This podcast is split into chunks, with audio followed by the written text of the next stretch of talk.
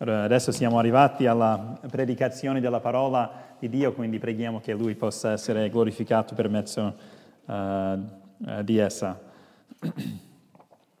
In queste settimane stiamo rispondendo alla domanda che chiesa vogliamo essere, no? Una domanda sempre molto importante, sempre pertinente.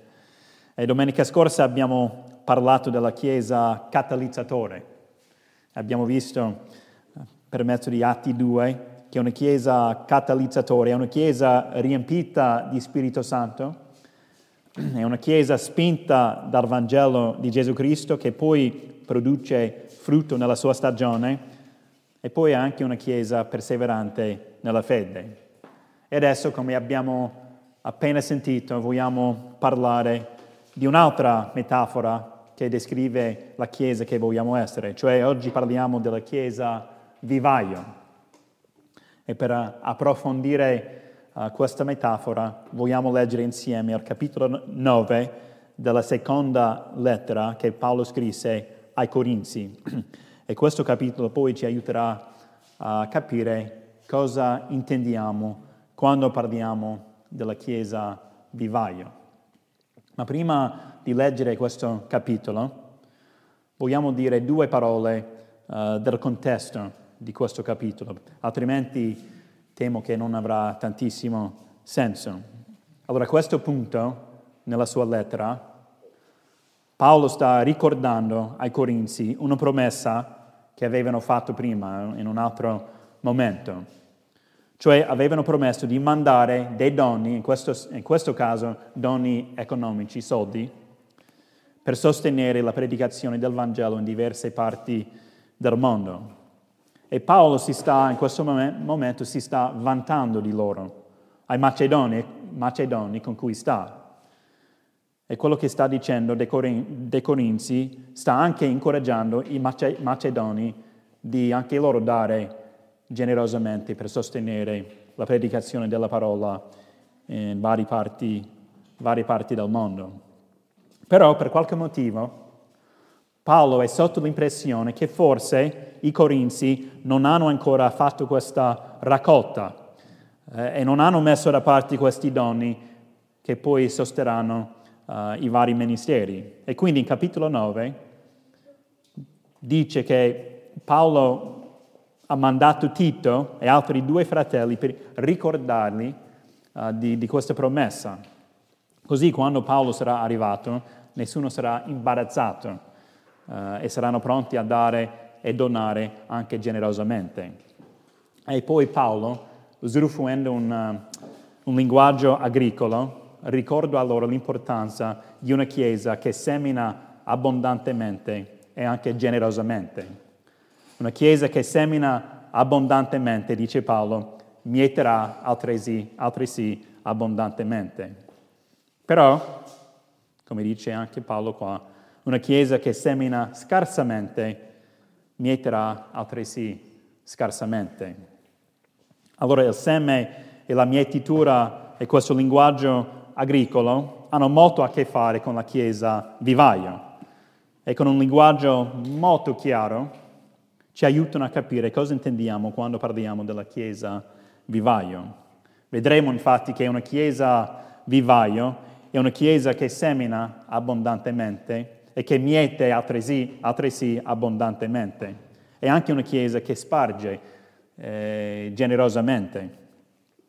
E queste sono infatti le regole uh, di una chiesa vivaio che emergono in questo capitolo. Quindi adesso vogliamo leggere insieme 2 Corinzi capitolo 9 e poi approfondiremo insieme queste regole della chiesa vivaio. Quindi seconda Corinzi 9. Nella Bibbia bianca, quella fornita dalla Chiesa, puoi trovare questo capitolo a pagina 1287. Questa è la parola di Dio.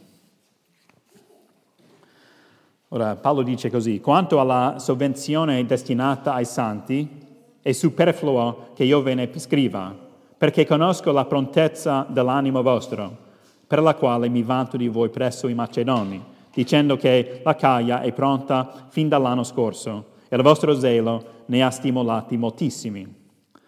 Ma, ma, ho mandato i fratelli affinché il, il nostro vantarci di voi non abbia ad essere smentito a questo riguardo e affinché, come dicevo, siate pronti.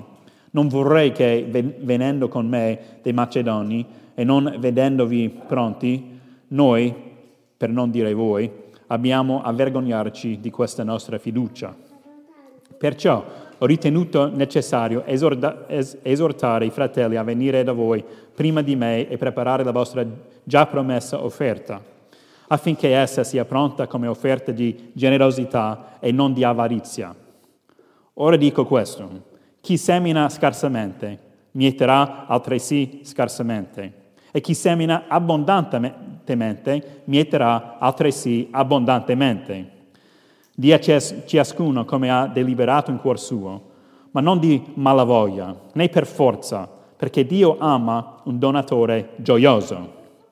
Dio è potente da far abbondare su di voi ogni grazia, affinché, avendo sempre in ogni cosa tutto quel che vi è necessario, abbondiate per ogni opera buona, come sta scritto. Egli ha profuso, egli ha dato ai poveri, la sua giustizia dura in eterno.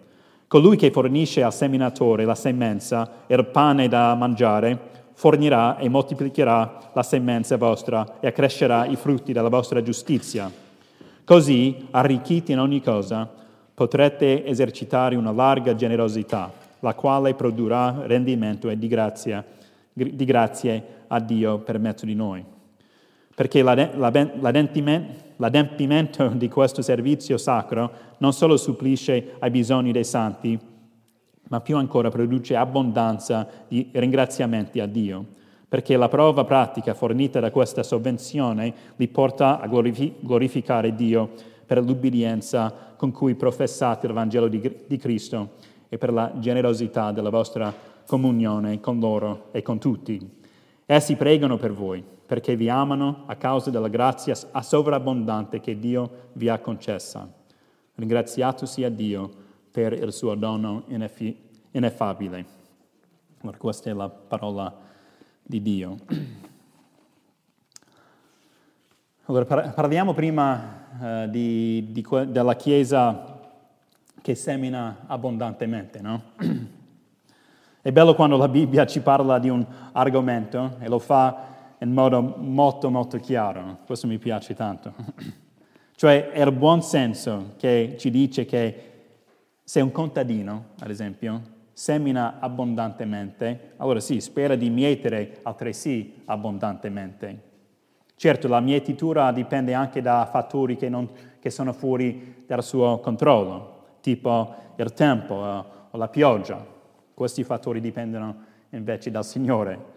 Però il contadino fa quello che riesce a fare e a prescindere dai, dai fattori che sono fuori dal suo controllo, fa quello che riesce a fare. Può sempre contare sul fatto che se semina scarsamente, non ci sarà una mietitura abbondante. Non funziona così. Quindi usando questa analogia, Paolo sta dicendo ai Corinzi la stessa cosa. Se seminate scarsamente, allora non potete pensare di mietere abbondantemente. No, è il buon senso che lo afferma. In questo caso, in questo caso Paolo sta parlando specificamente dei doni economici che devono essere seminati abbondantemente. Ma sappiamo che alla fine quello che viene seminato è la parola di Dio, il Vangelo di Gesù Cristo. I doni economici non valgono niente se non vengono usufru- usufruiti per seminare il Vangelo di Gesù Cristo. È la buona notizia di Cristo che porta frutto e che produce una mietitura abbondante, non i soldi stessi. Quindi pensando alla nostra realtà, è ancora così, no?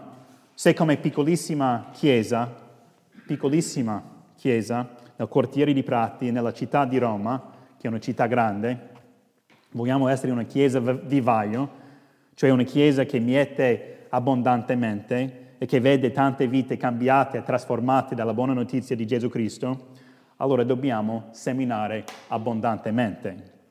Poi certo, è il Signore che fa crescere, e che porta nuova vita, ma noi dobbiamo essere fedeli al compito che il Signore ha affidato a noi. Quindi sia con le nostre risorse economiche, tante o poche che siano, sia con la condivisione del Vangelo di Gesù Cristo, con i nostri colleghi, con i nostri amici, con i nostri parenti, con i nostri vicini. Ora dobbiamo seminare abbondantemente.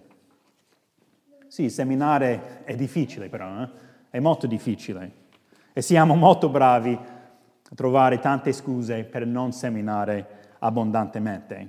Io per prima, per forza, sono molto bra- bravo a trovare scuse per non seminare abbondantemente. Pensa- pensando ad esempio alla parabola del seminatore che troviamo nei Vangeli, Matteo, Luca, Matteo, Marco, Luca, noi guardiamo attorno a noi e diciamo, dai, allora, questo terreno è troppo duro, ed è troppo spinoso, come vediamo in questa parabola. Quindi anche se seminiamo bene, eh, abbondantemente, il, se- il seme poi viene subito soffocato dalla cultura e dal contesto in cui stiamo cercando di seminare. Quindi che senso ha continuare a seminare? Troppo duro questo terreno. E se cerchiamo di seminare abbondantemente? No, ma dai, che senso ha? Oppure guardiamo le nostre vite e ci diciamo, allora, o sono a, a casa o sono al lavoro. Vedo sempre le stesse persone, sempre sempre le stesse persone e nessuno di loro è interessato al Vangelo. Allora cosa faccio io? Ma scusa, cosa faccio? Come posso pensare di seminare abbondantemente? Non è possibile, magari fosse possibile, forse lo farei, non lo è, quindi... Ora, questi sono anche ragionamenti comprensibili. E c'è sempre una, una piccola traccia di verità in essi. Sì, è molto difficile, ma se ci accontentiamo di non seminare abbondantemente perché crediamo che sia inutile o crediamo che sia troppo difficile, allora anche cre- abbiamo anche creduto nelle bugie di Satana, no? che non vuole che la Chiesa semini abbondantemente. La Bibbia non ci dice di seminare abbondantemente solo se non è troppo difficile o se crediamo che abbia senso, altrimenti non ti preoccupare. No, dice che do- dobbiamo seminare abbondantemente. Questo è il nostro com- compito come Chiesa e come credenti.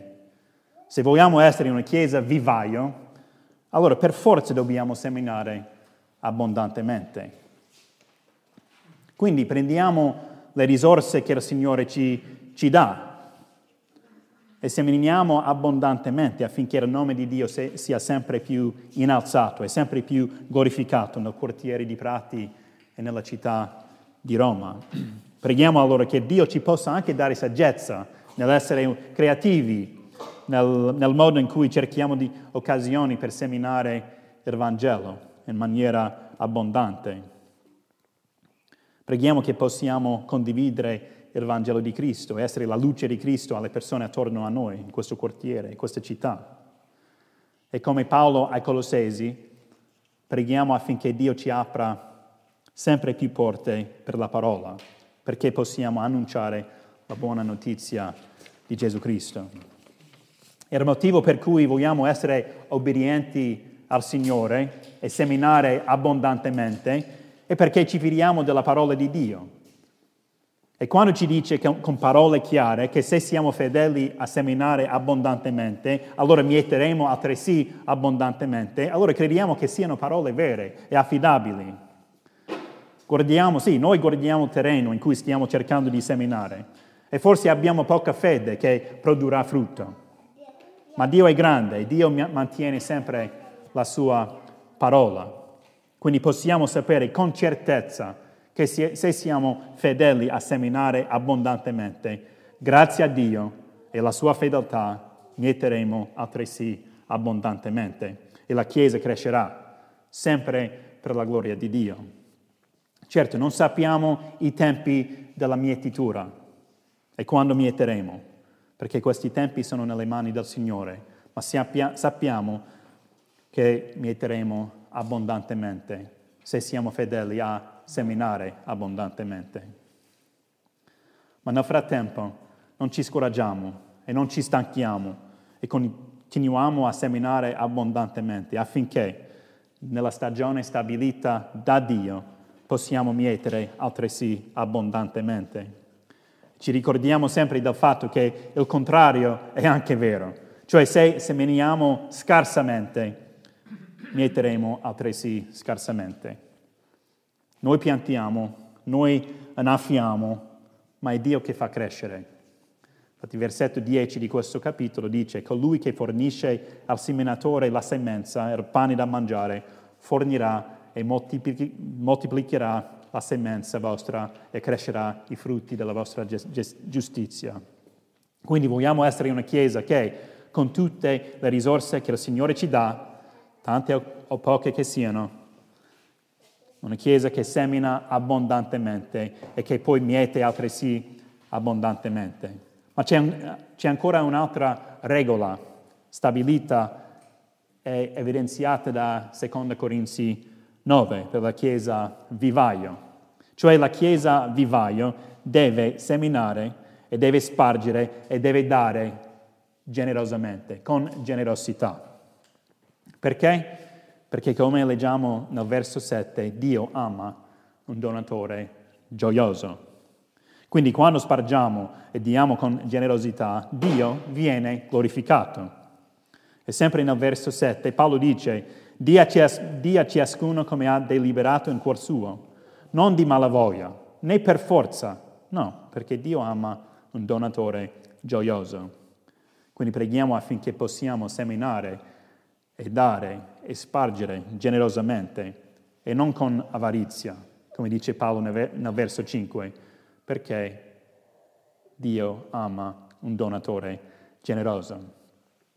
Ma un altro motivo per cui dobbiamo spargere e dare generosamente è perché rispecchia il Vangelo di Gesù Cristo, cioè rispecchia la grazia e la generosità con cui Cristo ci ha salvato dai nostri peccati. Cristo è l'esempio più importante, più bello che la Chiesa ha della generosità. La sua, come vediamo nel verso 14 di questo capitolo, è una grazia sovrabbondante.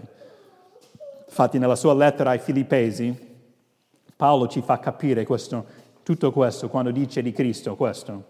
Sono parole anche famose, che Gesù Cristo, pur essendo in forma di Dio, non considerò l'essere uguale a Dio qualcosa a cui aggrapparsi gelosamente, ma spogliò se stesso, prendendo forma di servo, divenendo simile, simile agli uomini, trovato esteriormente come un uomo, umiliò se stesso, facendosi ubbidiente fino alla morte e alla morte anche di croce.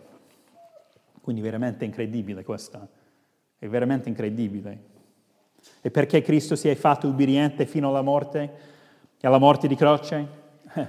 Affinché noi, affinché noi possiamo essere salvati dai nostri peccati e avere un rapporto personale e anche intimo con Dio per mezzo dell'opera dello Spirito Santo nei nostri cuori e affinché possiamo anche avere la vita eterna. Questa è la generosità. E come Chiesa, allora vogliamo e dobbiamo essere anche noi generosi in tutto quello che facciamo. Se non siamo generosi, allora vuol dire che non abbiamo capito bene la generosità con cui siamo stati salvati. Che possiamo allora essere una Chiesa che sparge e che semina e che dà generosamente affinché i nostri vicini i nostri parenti, i nostri amici, i nostri colleghi possano conoscere anche loro questa generosità del Vangelo di Gesù Cristo. Conosci tu questa generosità? Cioè conosci tu la generosità del Vangelo di Gesù Cristo? Conosci colui che è morto sulla croce affinché tu possa avere una nuova vita, affinché tu, affinché tu possa avere anche una nuova speranza, una nuova pace, una nuova gioia e tutto questo che non dipende dalle circostanze, ma che sono frutto della generosità di Cristo, questa generosità redentiva di Gesù Cristo. Queste sono domande importanti, molto importanti. E se la risposta è no, non conosco questa generosità, allora ti invito a fare un passo di fede e parlare con me, un altro membro della Chiesa, di questa generosità e come puoi conoscere Cristo come Salvatore e come puoi conoscere personalmente e intimamente questa generosità. E anche se non siamo per niente persone perfette, è anche la nostra preghiera che uh, la nostra, è la nostra speranza come Chiesa che possiamo essere un, una piccolissima anteprima, un piccolissimo esempio di questa generosità che Cristo ci dona per mezzo della fede in Lui.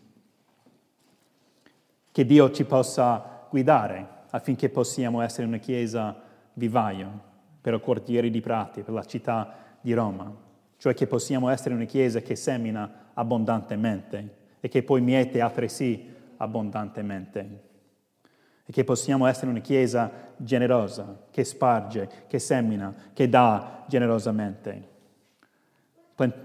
Piantiamo il seme, no? Annaffiamo questo seme e Dio lo fa crescere. E poi questo seme, che col passare del tempo diventa uh, un albero uh, grande, molto più maturo, con radici profonde e più forti, poi quell'albero se Dio vuole e se la Chiesa afferma, poi viene trapiantato e ripiantato in un altro ambito, un nuovo contesto, per poi dare il suo frutto. E così, cioè, nella sua stagione, Dio, cioè la, la Chiesa riesce a, uh, la Chiesa vivaio riesce a crescere e vediamo una ri- vera riforma del Vangelo in Gesù Cristo. E noi siamo un esempio di questo, no? Cioè la famiglia Costaiola è stata trapiantata da Breccia di Roma per, a Prati. La nostra famiglia, la stessa cosa, da San Paolo a Prati, per essere una, una nuova chiesa vivaio in questo quartiere, che preghiamo porterà frutto nella sua stagione. Però dobbiamo seminare abbondantemente per poi mietere abbondantemente. Noi siamo questi semi che vengono nutriti e curati dal vivaio, cioè dalla Chiesa, dove grazie a Dio cresciamo e maturiamo per mezzo del discepolato, per poi, se Dio vuole e se la Chiesa lo conferma, venire trapiantati altrove, per ricominciare e riempire questa città con più vivai, cioè con più chiese. Questa è la nostra preghiera che possiamo essere fedeli a questa chiamata che il Signore ci ha dato e che possiamo essere una chiesa vivaio che semina abbondantemente, che miete altresì abbondantemente e che sparge e che semina generosamente. A Dio sia ogni gloria.